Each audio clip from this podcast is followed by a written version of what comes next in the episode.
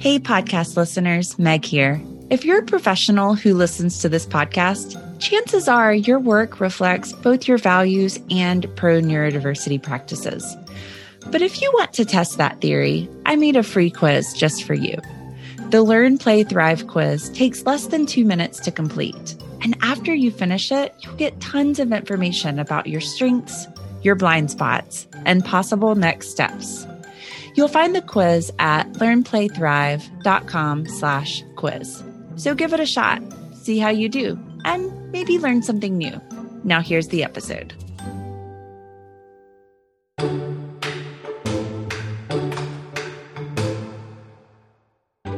Welcome to the Two Sides of the Spectrum podcast, a place where we explore research, amplify autistic voices, and change the way we think about autism in life and in our professional therapy practices.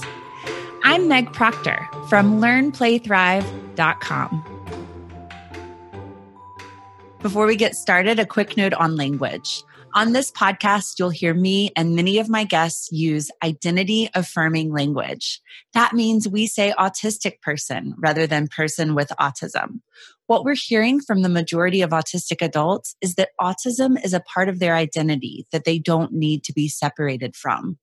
Autism is not a disease. It's a different way of thinking and learning. Join me in embracing the word autistic to help reduce the stigma. Welcome to episode 41 with Tiffany Joseph. I'll be honest with you, this episode was pretty hard to name because we cover so many important topics like functioning labels, AAC access, how race intersects with disability in the autistic community, aggressive behaviors, and even more than just those things. But the thread that I traced throughout the conversation was one of moving past engendering shame in our autistic clients and instead empowering true, authentic participation in daily life. And Tiffany traces this thread so beautifully in sharing her own story. I'll tell you a little bit about her. Tiffany Joseph, or TJ, is autistic and runs the Instagram and Facebook pages Nigh Functioning Autism, where she posts about AAC, being Black and autistic, epilepsy, ADHD, OCD, and so many other topics. She uses AAC to communicate most of the time. TJ works with families on AAC access through her website and interns with Reach Every Voice. She's also a single mother to neurodivergent kids. In this interview, you'll hear Tiffany answering questions on her AAC, which in this case, she's using answers that are typed into a Word document with a voice output. I sent her the questions in advance and she had her answers pre-typed. So there isn't as much back and forth on any given topic, but her answers are so insightful and so interesting. You'll hear a little pause between when I finish asking the question and when her answer starts playing, and we didn't edit out that pause. So just hang in there and you'll hear the answer after that brief pause. You'll also hear Tiffany elaborate on one of her answers by speaking as well. Okay, here is this wonderful interview with Tiffany Joseph. Hey, Tiffany, welcome to the podcast. I want to start by asking you about your Instagram handle, Nigh Functioning Autism. What does it mean and why did you choose it? I chose it because I like puns.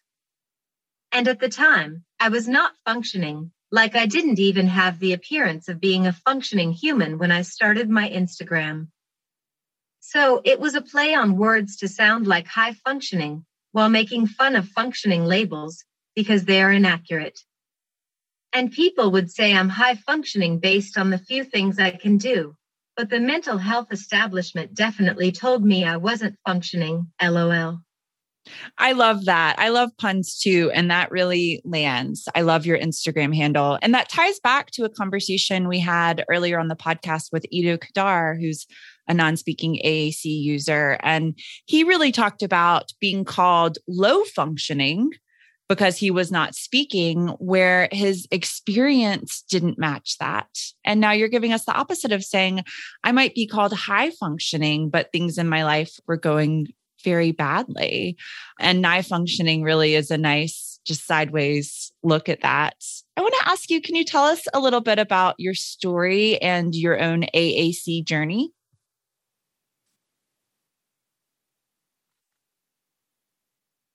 So I grew up speaking what seemed to be early and had great pronunciation and enunciation. What they didn't realize at the time was that speaking in and of itself isn't necessarily communication. So I technically spoke early or on time, but my speech was 100% echolalia and scripting for many years. I also could read early and recite letters and cite words. But that were all memorization, and there was very little novel or spontaneous flow of thoughts through my speech. What changed for my speech was learning to write or put the letters and words together to form my own sentences. That somehow opened up a channel for communication entirely, which is why I always say AAC would have helped me open up communication way earlier. Fast forward to my 20s, and I figured out I could write things that I felt deeply. This is also when social media started, and I finally had a way to write my feelings to people I knew on a regular basis. Then, after my most recent ASD diagnosis, I was in therapy, and I still can't use my speech to talk about feelings. But my therapist suggested I write things down for our sessions, because talk therapy is pretty hard for someone who can't talk about feelings, LOL. From here, and considering the terrible toll not speaking on the phone has been on my adult life, I asked some of my friends who were already full-time AAC users for help. Ever since, I have been able to make doctor's appointments, do podcast interviews, etc.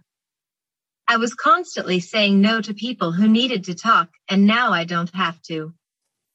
That is so interesting and ties really well into episode 40 of the podcast where we talked about Gestalt language processing and delayed echolalia. And you really drove that point home when you said talking or speaking wasn't communication for me. And that's so easy for those of us who are traditional analytical language processors to completely miss and never consider. And it really highlights the importance of therapists, professionals, whoever in kids' lives, teaching those literacy skills and writing. And you're nodding at me, you know, as early as we can and as well as we can. And we're going to follow up with that with the upcoming episode on emergent literacy too. I think it's really important. I want to ask you about another of your Instagram posts. You said, quote, "My internalized ableism was once my main guide and navigation system on this trip," end quote. Can you tell us a little bit about your journey from there to where you are now?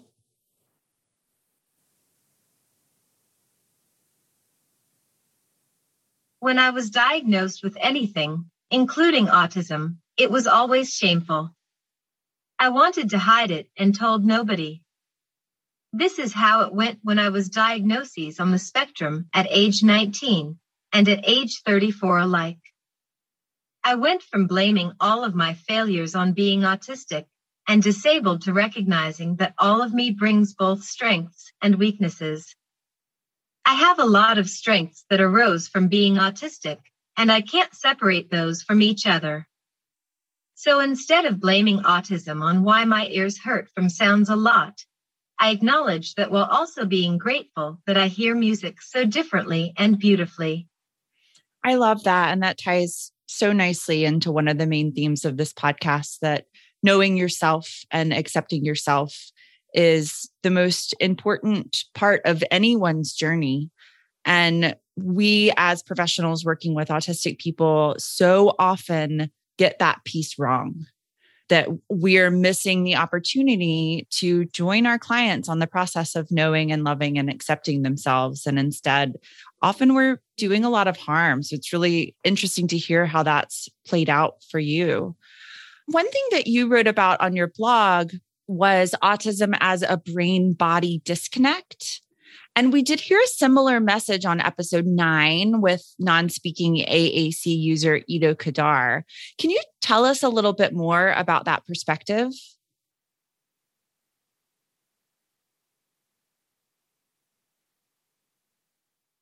I always say that I wish autism was seen more as a physical disability. That is what would make people understand how much of the motor and sensory issues present in autism appear to be cognitive or behavioral problems.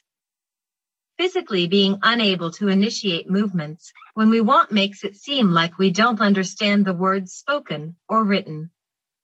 Touching the wrong answer, even if you know the answer, causes students to be drilled on things they have known for years simply because they can't get their hands to point to the correct answers. Whole education careers are based on what people can or cannot show as their understanding from toddlers to adulthood. No matter what a person knows, it's about what they can show, and that's unfair. I really appreciate that tie-in to how important this idea of presuming competence is, because you're saying often we can't show what we know. And when that's all that matters, we're really missing the mark on the assumptions that we make about our autistic learners, which, like you've said and like others has said, impacts how you see yourself and what you internalize and what opportunities you're given. Drilling the same thing over and over again that you know the answer to but can't motorically show isn't building a meaningful life at all. No, I see you're shaking your head at me in agreement. So thank you for that perspective. I want to ask you about another one of your Instagram posts. I obviously love your Instagram. Okay, so the question was asked, what's something that you'll get a lot of hate for if you say it out loud?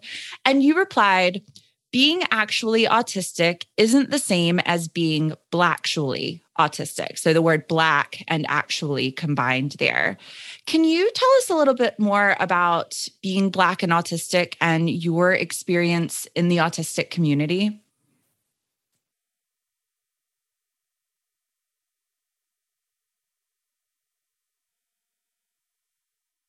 There is a lot of subtle and direct racism in society. So the autism community mirrors that. A lot of what is seen as acceptable in the greater autistic community, such as criticizing families about therapies used, judging people on the basis or terms and symbols, etc., are just not seen as acceptable in the Black autistic community.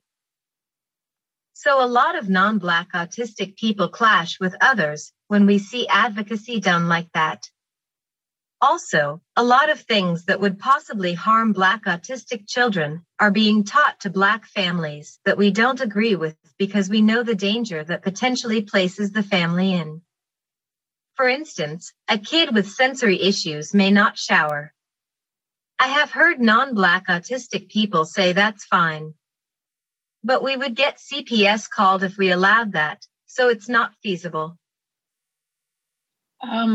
To build on that point, Tiffany, the other Tiffany from At Fidgets and Fry said that most of what you see in or what you think is like from the autistic community is actually not from the Black and brown autistic community.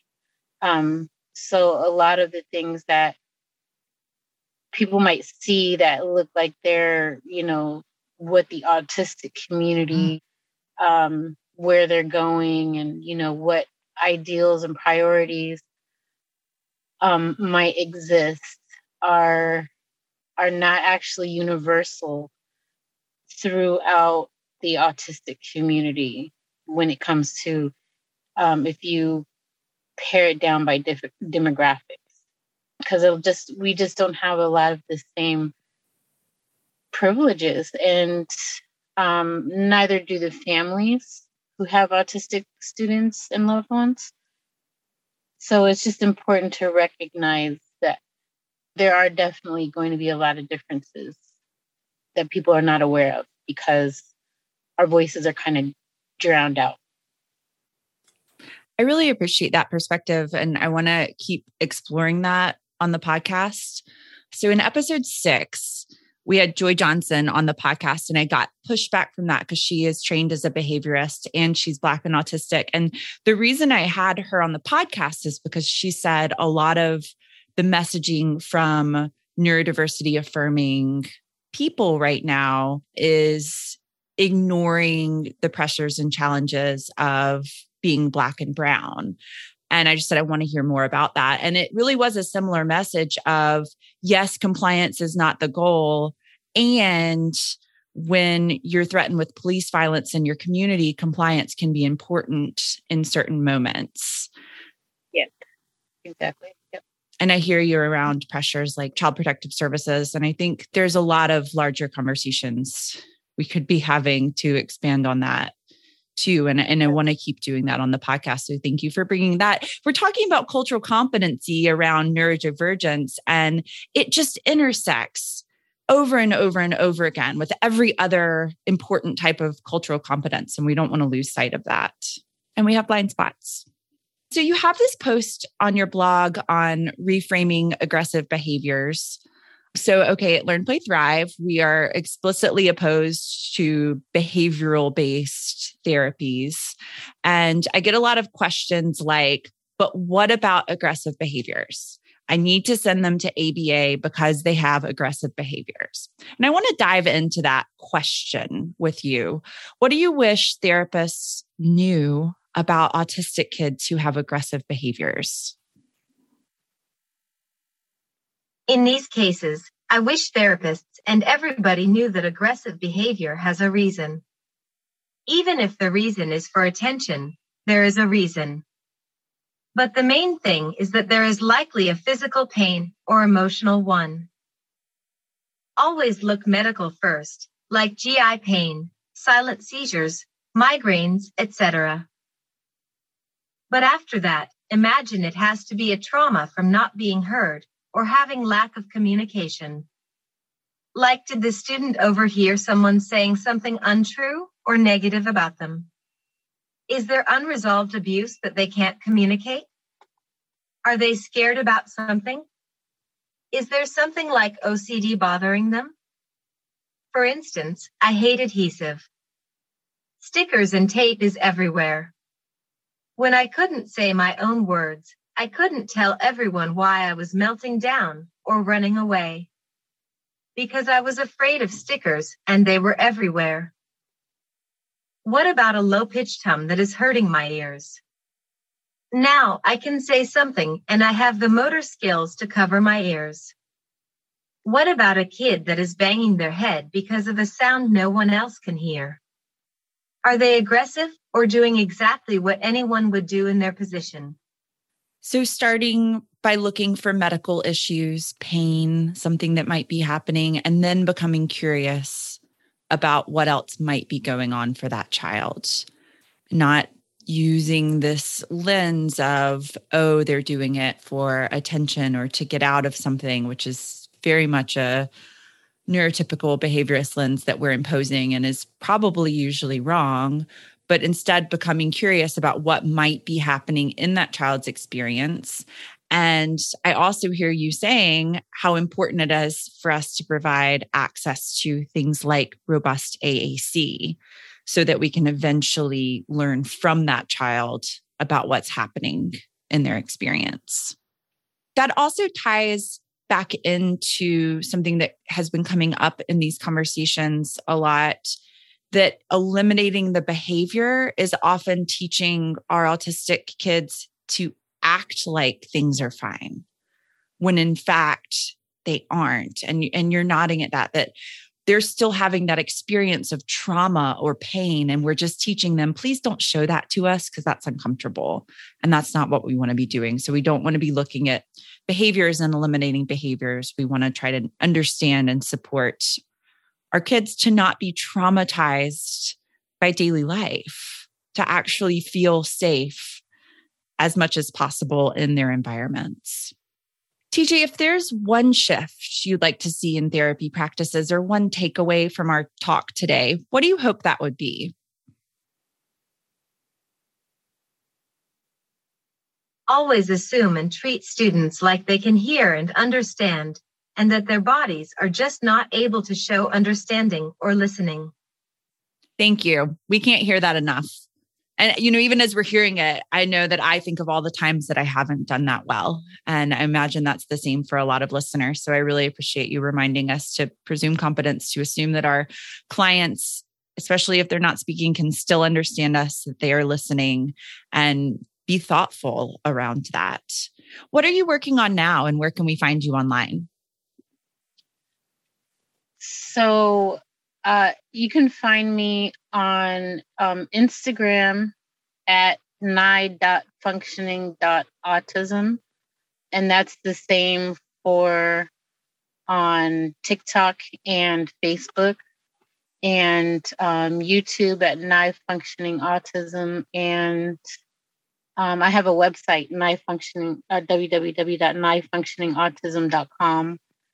And right now, I'm really trying to work on adaptive and assistive technologies.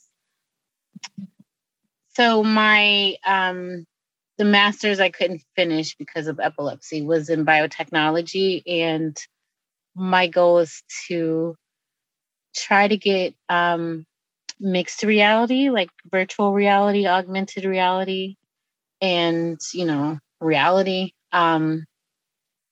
See how that can help with those body movement issues that we were talking about, even communication.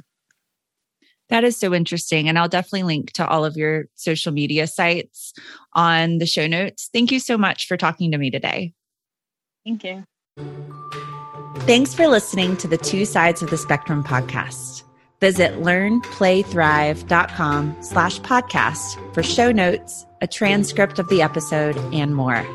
And if you learned something today, please share the episode with a friend or post it on your social media pages. Join me next time, where we will keep diving deep into autism.